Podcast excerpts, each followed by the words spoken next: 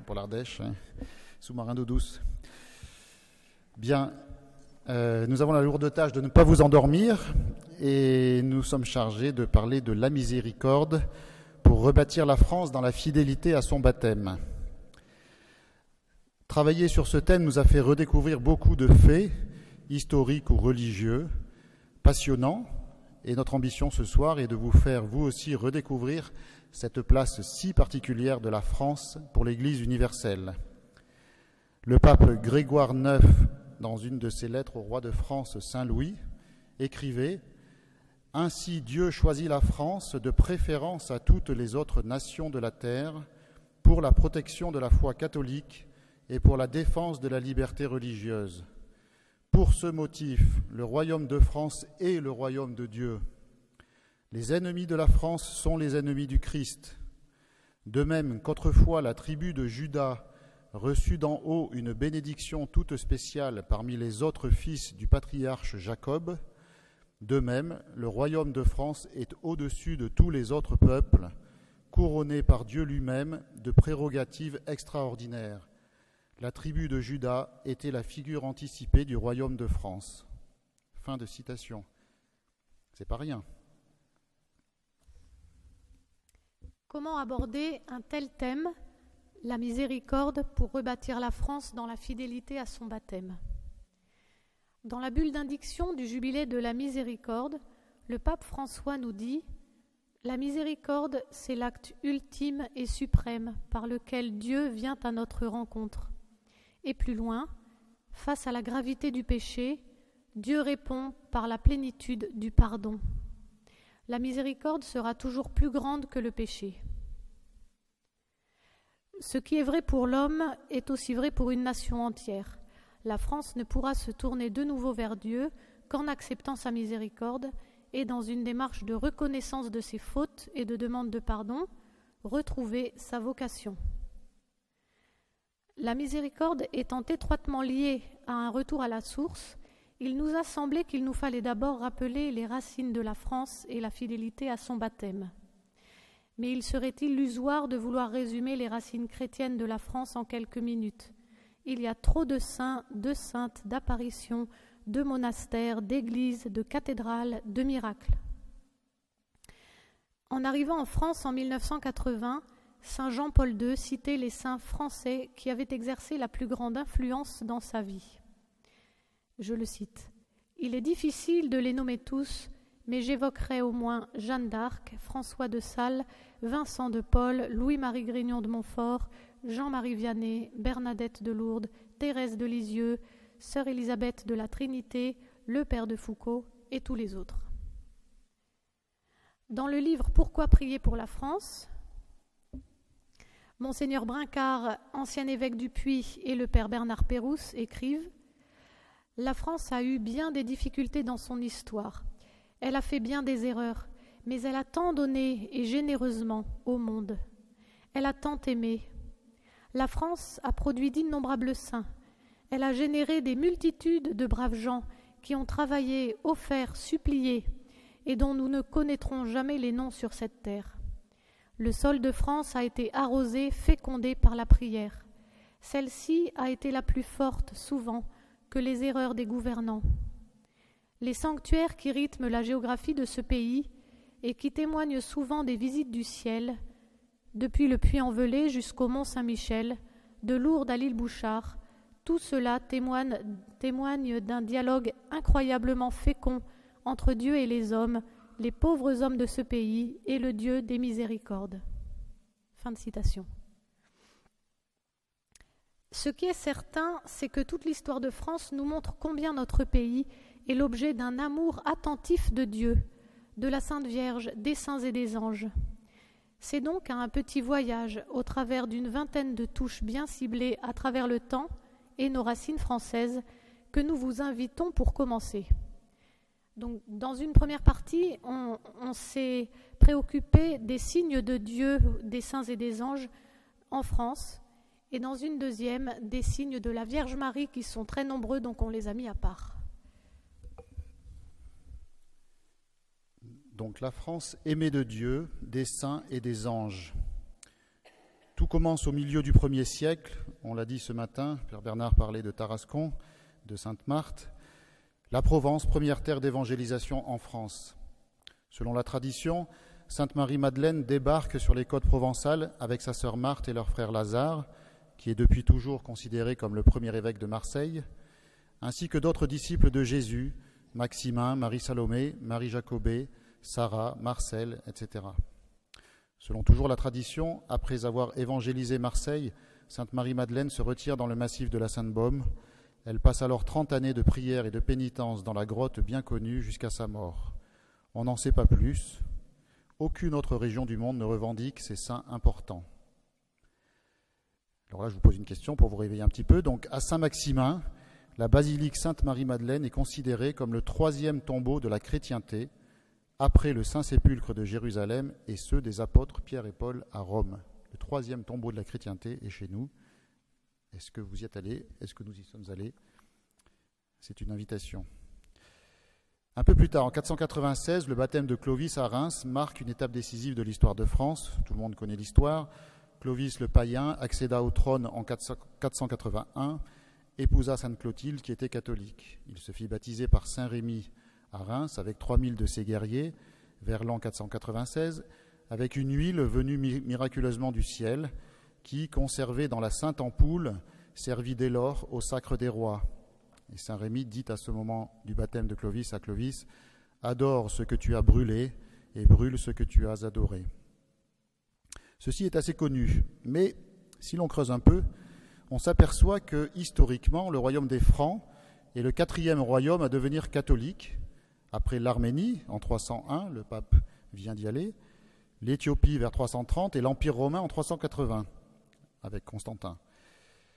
Mais le baptême de Clovis intervient après les conciles de Constantinople en 385, d'Éphèse 431 et de Chalcédoine en 451, qui ont tous renié les différentes hérésies et qui ont proclamé évidemment notre credo de Nicée-Constantinople. Le peuple franc est donc considéré comme le premier peuple barbare à avoir été baptisé dans la foi de Nicée-Constantinople.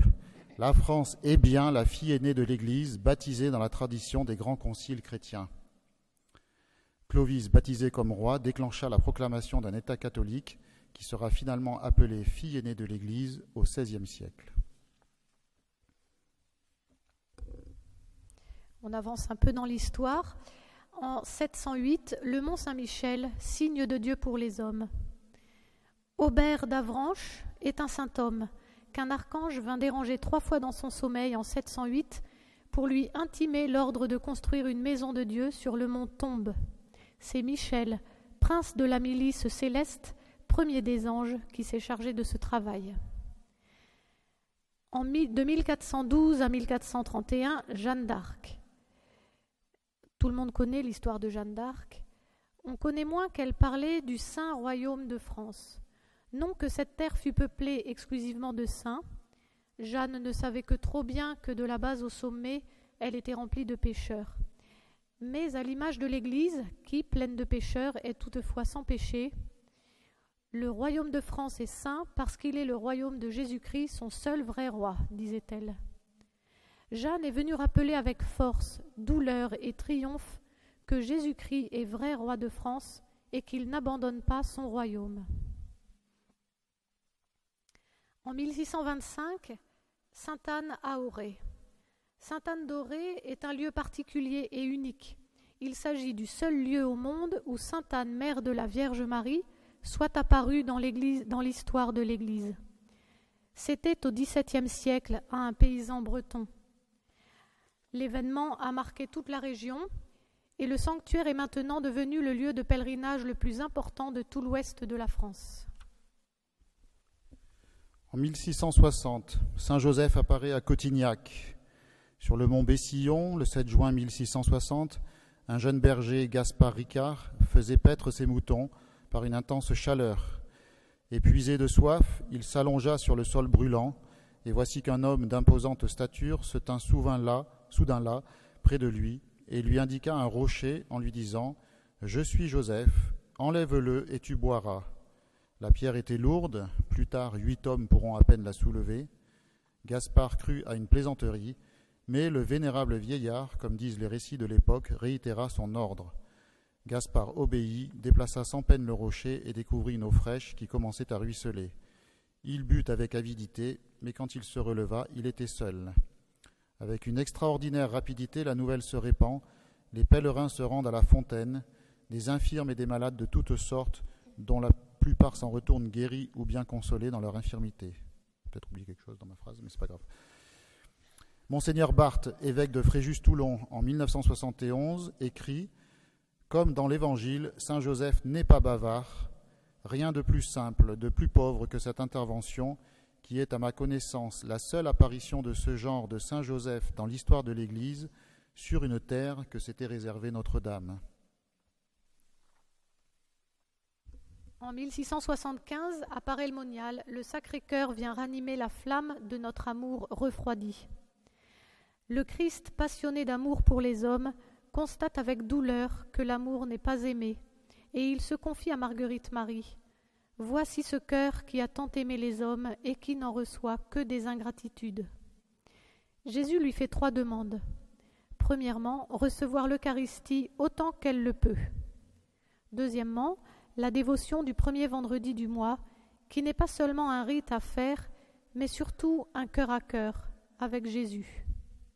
Et troisièmement, l'heure sainte, ce temps de prière de 23 heures à minuit le jeudi soir, pour accompagner Jésus dans son agonie au Jardin des Oliviers. Lors de la troisième et dernière grande apparition, Jésus demande l'institution de la fête du Sacré-Cœur. Cette demande de réparation publique cette demande de, de, réparation publique par la fête solennelle du Sacré-Cœur sera exaucée au XIXe siècle par Léon XIII. On se rapproche de nous en 1945, encouragé par Jésus et Sainte Thérèse. Van, un religieux vietnamien, prie pour la France. En novembre 1945, quelques mois après la fin de la Seconde Guerre mondiale, Jésus lui-même exhorte un jeune religieux vietnamien, Marcel Van, à prier pour la France. Il lui confie combien il aime la France et lui révèle qu'il attend de ses habitants suffisamment de prières pour répandre son amour dans le monde à partir de notre pays. Jésus lui dit, C'est en France que mon amour s'est tout d'abord manifesté. Hélas, mon enfant, pendant que le flot de cet amour coulait par la France et l'univers, la France, sacrilègement, l'a fait dériver dans l'amour du monde, de sorte qu'il va diminuant peu à peu. Peu. C'est pourquoi la France est malheureuse, mais mon enfant, la France est toujours le pays que j'aime et chéris particulièrement. J'y rétablirai mon amour. Le châtiment que je lui ai envoyé est maintenant fini. Pour commencer à répandre sur elle mon amour, je n'attends désormais qu'une chose, que l'on m'adresse assez de prières. Alors, mon enfant, de la France, mon amour s'étendra dans le monde. Je me servirai de la France pour étendre partout le règne de mon amour. De 1902 à 1981, Marthe Robin. Marthe Robin est une des plus grandes figures spirituelles du XXe siècle. Cette fille d'agriculteur, frappée par la maladie dès sa jeunesse, a reçu auprès d'elle plus de cent mille personnes. La vie mystique de Marthe devient si grande qu'elle est associée aux souffrances du Christ dans sa passion et la revit dans sa propre chair. Elle prie et offre ses souffrances pour la France. Même si elle évoque le sujet de la France à différentes époques, ses propos reprennent à chaque fois le même schéma. 1. La France passe ou va passer par un creuset. 2. Puis viendra son relèvement. 3. Et elle sera à nouveau la fille aînée de l'Église. Donc on ne peut pas tout citer, mais on a terminé cette partie d'évocation de, l'amour de Dieu, des saints et euh, des anges pour notre pays. Et on passe à la, France, royaume de Marie. Donc nous sommes en moins 100 avant Jésus-Christ, toute la Gaule est presque conquise. Non, c'est pas tout à fait ça. En moins 100, en moins 100 avant Jésus-Christ, à Longpont, comme à Chartres, on priait déjà la Vierge qui doit enfanter, avant même de connaître le Christ. On raconte qu'un jour, il y a très longtemps, des bûcherons gaulois aurait découvert dans le creux d'un chêne à Longpont, près de Montlhéry, dans le 91, pas très loin, à 25 km au sud-ouest de Paris, une statue de bois représentant une femme avec un enfant dans les bras, l'effigie était accompagnée d'une inscription latine mystérieuse pour les païens, Virginie pariturae, à la Vierge qui va enfanter. Les druides auraient alors commencé à vénérer cette image de la déesse mère. Plus tard, Saint Denis, en 272, et son compagnon Saint Ion seraient passés par Lompont. Ils expliquèrent alors aux druides comment la prophétie sur la Vierge s'était enfin réalisée avec la naissance du Christ, celle que les Gaulois au bord de l'Orge vénéraient sans la connaître, était bien la Vierge Marie, mère du Sauveur. En 430, les apparitions de Marie au Puy-en-Velay fondent le plus grand sanctuaire marial de la chrétienté médiévale. L'origine du sanctuaire Notre-Dame du Puy-en-Velay, en Haute-Loire, remonte à l'an 430, date de l'apparition de la mère du Christ à une noble matrone percluse de fièvre et qui en sera guérie. Il s'agit de la première apparition de la Vierge Marie dans l'histoire de l'Église, confirmée par l'évêque local un an avant le grand concile d'Éphèse qui proclamera Marie Théotokos, Mère de Dieu. C'est en tant qu'évêque de ce haut lieu marial en 950 que Godescalque entreprend le pèlerinage vers le tombeau de l'apôtre Saint Jacques à Compostelle, manifestant ainsi le lien très fort qui existe entre la Vierge Marie et les apôtres, entre la Vierge Marie et l'Église. Le puits devient ainsi l'un des principaux points de départ du pèlerinage à Compostelle. Et la grande prière du Salve Regina, qui a été mise à l'honneur dans un topo d'hier, a été composée au puits envelé. En 633, Notre-Dame de Boulogne-sur-Mer, l'un des pèlerinages les plus importants de l'Europe chrétienne. Les vieux chroniqueurs racontent qu'un jour de l'année 633 ou 636, vers la fin du règne de Dagobert, bien connu de la salle, un mystérieux bateau sans rame, sans voile et sans matelot est entré dans l'embouchure de la Liane, le fleuve, occupé aujourd'hui par le port de Boulogne. Au même moment, la Mère de Dieu apparaît aux membres d'une petite communauté chrétienne qui s'était rassemblée pour la prière dans une modeste chapelle de la ville haute. Elle les avertit qu'une nef contenant son image pénétrait dans leur rade et qu'elle voulait voir placer cette image dans le lieu même où ils s'étaient réunis afin que rejaillissent sur eux à perpétuité les merveilleux effets de sa protection. Selon le plus ancien récit manuscrit de cette découverte miraculeuse, une Bible manuscrite et quelques reliques accompagnent cette effigie entourée de lumière. Accourus sur le rivage, les chrétiens qui priaient là s'emparent de la statue et la transportent dans la chapelle qui sera transformée par la suite en église. Notre-Dame de Boulogne devint à l'époque un des centres de pèlerinage les plus importants d'Europe. Innombrables sont les grâces de conversion, de guérison et les miracles obtenus par les pèlerins en ce sanctuaire. En 1330, pour ceux qui ne peuvent se déplacer, on construit sous le règne du roi Philippe V, fils de Philippe le Bel, tout près de Paris, là où la Seine s'étale comme un bras de mer, une nouvelle église dédiée à Notre-Dame de Boulogne, une ville grandie autour du sanctuaire, Boulogne-Billancourt, qui fait à présent partie de l'agglomération parisienne. En 1214, Notre-Dame de la Garde à Marseille.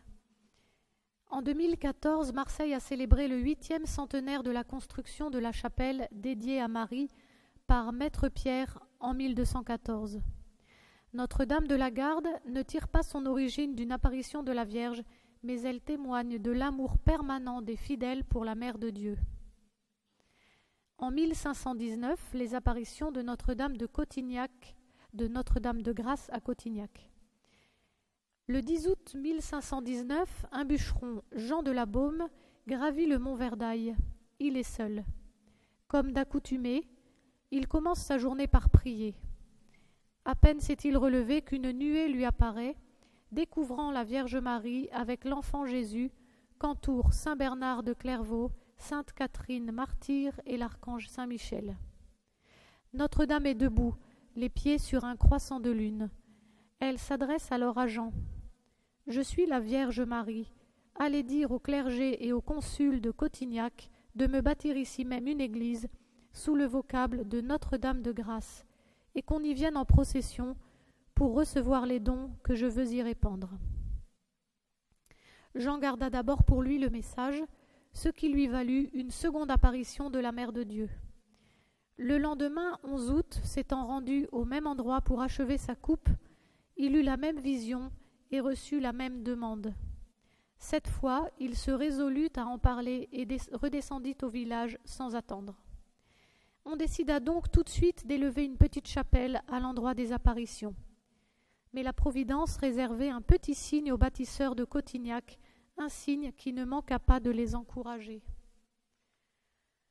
Le 14 septembre, jour de l'exaltation de la croix, les ouvriers firent une découverte. En commençant les fondations de cette église, ils trouvèrent en terre une grande quantité d'ossements, de clous, des ferrailles, des boîtes d'ivoire et une boule de beau cristal, ce qui leur fit croire qu'il y avait là des martyrs enterrés. Les annales de l'oratoire rapportent qu'à l'ouverture du tombeau, un suave parfum en sortit et plusieurs malades présents furent guéris. C'était le début des grandes grâces accordées à Cotignac, qui depuis se sont déversées en nombre ainsi que l'avait promis la Vierge Marie. En 1637, la naissance de Louis XIV, Dieu donné, met fin à vingt ans de stérilité du mariage entre Anne d'Autriche et Louis XIII. En 1637, le roi Louis XIII et la reine Anne d'Autriche multiplient les prières et les pèlerinages pour obtenir un héritier attendu depuis 22 ans. La Mère de Dieu répond en apparaissant à frère Fiacre, un religieux du couvent de Notre-Dame des Victoires. Elle demande trois neuvaines à Notre-Dame de Cotignac, Notre-Dame de Paris et Notre-Dame des Victoires. Le caractère miraculeux de cette apparition est rapidement reconnu et la reine est prévenue. Le frère Fiacre achève les trois neuvaines le 5 décembre 1637, neuf mois jour pour jour avant la naissance de Louis XIV, qui recevra le nom de baptême de Louis Dieudonné. Avant cela, dès que la reine est certaine de sa grossesse, et sans attendre la naissance pour savoir si l'enfant serait un garçon ou une fille, Louis XIII publie le 10 février 1638 l'édit officiel qui consacre solennellement la France à Marie. Le roi veillera à ce que cet édit soit enregistré par le Parlement comme loi fondamentale du royaume et acte de l'autorité souveraine. Il instaure aussi une procession chaque année le 15 août pour la fête de l'Assomption dans toutes les églises de tous les diocèses du royaume. Cet acte de consécration scella et perpétua en France, royaume de Marie, une confiance en la Vierge qui se transmit de génération en génération avec des fruits incalculables dans les diocèses, les paroisses, les familles et dans les cœurs. Et c'est encore à ce vœu solennel que fit référence le pape Pie XI quand il proclama officiellement Notre-Dame de l'Assomption patronne principale de France en 1922. Donc comme ça, le prochain 15 août, vous vous souviendrez que le 15 août est férié parce que, merci Louis XIII. En 1664, apparition de Notre-Dame au Lot. Entre 1664 et 1718, pendant 54 ans, la Vierge Marie apparaît à Benoîte Rancurel, bergère de la vallée de l'Avance dans les Hautes-Alpes. Marie dit à sa messagère j'ai demandé le lot, le lot à mon fils et il me l'a accordé. Je demande que l'on fasse construire ici une église où beaucoup de pécheurs viendront se convertir. Depuis 350 ans, cette bonté de la Vierge Marie pour ses enfants ne cesse de se déployer dans le cœur de ceux qui se laissent prendre par son appel, à la réconciliation. Entre 1669 et 1684, le Christ se montre cinq fois à Benoît. Il lui fait comprendre l'amour infini qu'il a pour les pécheurs et l'invite à communier à ses souffrances pour les sauver. Au XIXe siècle, cinq grandes apparitions mariales se succèdent en France. Apparitions qui dessinent, selon certains, certains, le M de Marie sur la carte de France. La première en 1830, les apparitions de la Sainte Vierge à Sainte-Catherine-Labourée, rue du Bac à Paris. De juillet à décembre 1830, Sœur Catherine, jeune novice des filles de la Charité, reçoit l'immense faveur de s'entretenir trois fois avec la Vierge Marie. Celle-ci demande à la religieuse de faire frapper la médaille miraculeuse. Dix ans après les apparitions, la médaille est diffusée à plus de dix millions d'exemplaires. La deuxième apparition de, de ce XIXe siècle en 1846, dans les alpages au-dessus du village de La Salette, en Isère deux enfants bergers, Maximin et Mélanie, disent avoir rencontré une belle dame en pleurs, toute de lumière. Elle leur confie un message de conversion pour tout son peuple. La troisième en 1858, dans la grotte de Massabielle, à Lourdes, la Vierge Marie apparaît à Bernadette à 18 reprises. La quatrième en 1871, à Pontmain, la, la Sainte Vierge apparaît à des enfants. Le 17 janvier 1871, en pleine guerre franco-prussienne, la Vierge Marie apparaît à quatre enfants dans le village de Pontmain en Mayenne, en leur délivrant un message. Mais priez mes enfants, Dieu vous exaucera en peu de temps, mon fils se laisse toucher. Les Prussiens qui devaient prendre l'aval ce soir-là se replient finalement. L'armistice est signé le 26 janvier 1871 et la cinquième apparition a, en 1876, appel voisin. La Vierge Marie apparaît quinze fois à une jeune femme, Estelle Faguette, et lui demande de prier pour la France. À la onzième apparition, la Sainte Vierge évoque la France à quatre reprises, à la fois avec tendresse et tristesse. Elle reproche principalement le manque de calme en France la Vierge Marie révèle à Estelle le scapulaire, c'est-à-dire qu'elle donne à Estelle de découvrir que ce que Marie a de plus précieux dans sa vie, c'est le cœur de Jésus. Estelle Faguette dira La Sainte Vierge me dit tristement, elle ne pleurait pas. Et la France, que n'ai-je pas fait pour elle? Que d'avertissements Et pourtant encore elle refuse d'entendre. Je ne peux plus retenir mon fils. Elle paraissait émue en ajoutant La France souffrira. Elle appuya sur ces paroles, puis elle s'arrêta encore et reprit Courage et confiance. Enfin, en 1947, les apparitions de Marie à l'île Bouchard.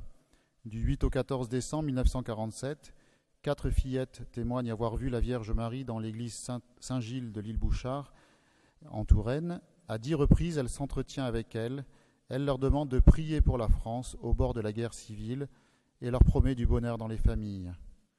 Le matin de la première apparition, vers 8 ou 9 heures du matin, le père Finet entre dans la chambre de Marthe Robin, donc dans la Drôme, et lui dit La France est foutue.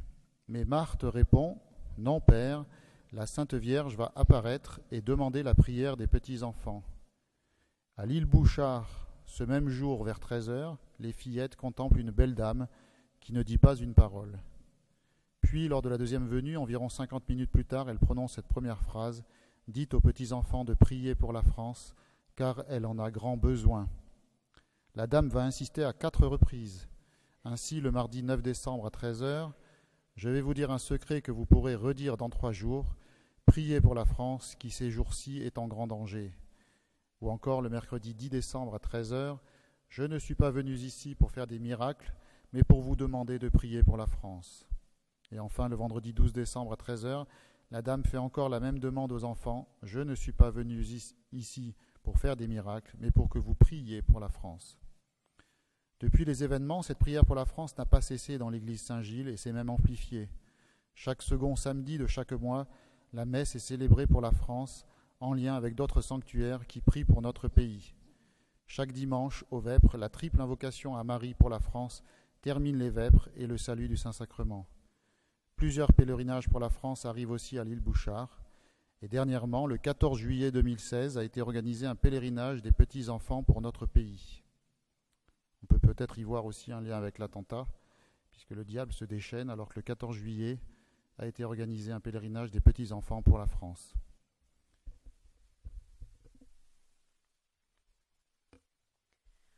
Pour résumer la place de la Vierge Marie dans l'histoire de la France, laissons la parole au pape Pie XI, qui écrivait en 1922 Il est certain, selon un ancien adage, que le royaume de France a été appelé le royaume de Marie, et cela à juste titre. Car depuis les premiers siècles de l'Église jusqu'à notre temps, nombre de saints ont célébré Marie et ont contribué à promouvoir et amplifier à travers la France le culte de la Vierge Marie. À Paris, dans la très célèbre université de Sorbonne, il est historiquement prouvé que dès le XIIIe siècle, la Vierge a été proclamée conçue sans péché. La Vierge Mère en personne, trésorière de toute grâce de Dieu, assemblé par des apparitions répétées, approuvé et confirmé la dévotion du peuple français. Bien plus, les principaux et les chefs de la nation se sont fait gloire longtemps d'affirmer et de défendre cette dévotion envers la Vierge. C'est pourquoi nous déclarons et confirmons que la Vierge Marie, Mère de Dieu, sous le titre de son Assomption dans le ciel, a été régulièrement choisie comme principale patronne de toute la France auprès de Dieu, avec tous les privilèges et les honneurs que comporte ce noble titre et cette dignité. Voilà, excusez-nous de vous avoir endormi, mais derrière chaque pierre de France, on trouve tellement de belles choses qu'on a dû résumer et faire quelque chose qui est un petit peu fastidieux, mais qui reprend l'ensemble, en résumant, de cette belle histoire. Ce rapide survol de l'histoire chrétienne de la France nous remet devant la vocation propre de la France, fille aînée de l'Église. La vénérable Marthe Robin nous le confirme le 23 janvier 1930. La France est la fille aînée de l'Église. La France est la patrie privilégiée de la Sainte Vierge. La France est le berceau des saints. La France doit être le temple des louanges de Dieu. Aimer Dieu, le faire aimer, c'est gagner une couronne pour le ciel. Aimer la France, la faire aimer, c'est ajouter un fleuron à cette couronne. On change de parti et on vous propose la miséricorde, un chemin proposé pour revenir vers Dieu pour la France. Et donc la miséricorde dans tout ça, on n'en a pas beaucoup parlé, la parabole du Fils prodigue dans Saint Luc, on en a déjà parlé un petit peu ce matin, illustre parfaitement la miséricorde du Père et Jésus nous l'a donnée pour la conversion personnelle des âmes.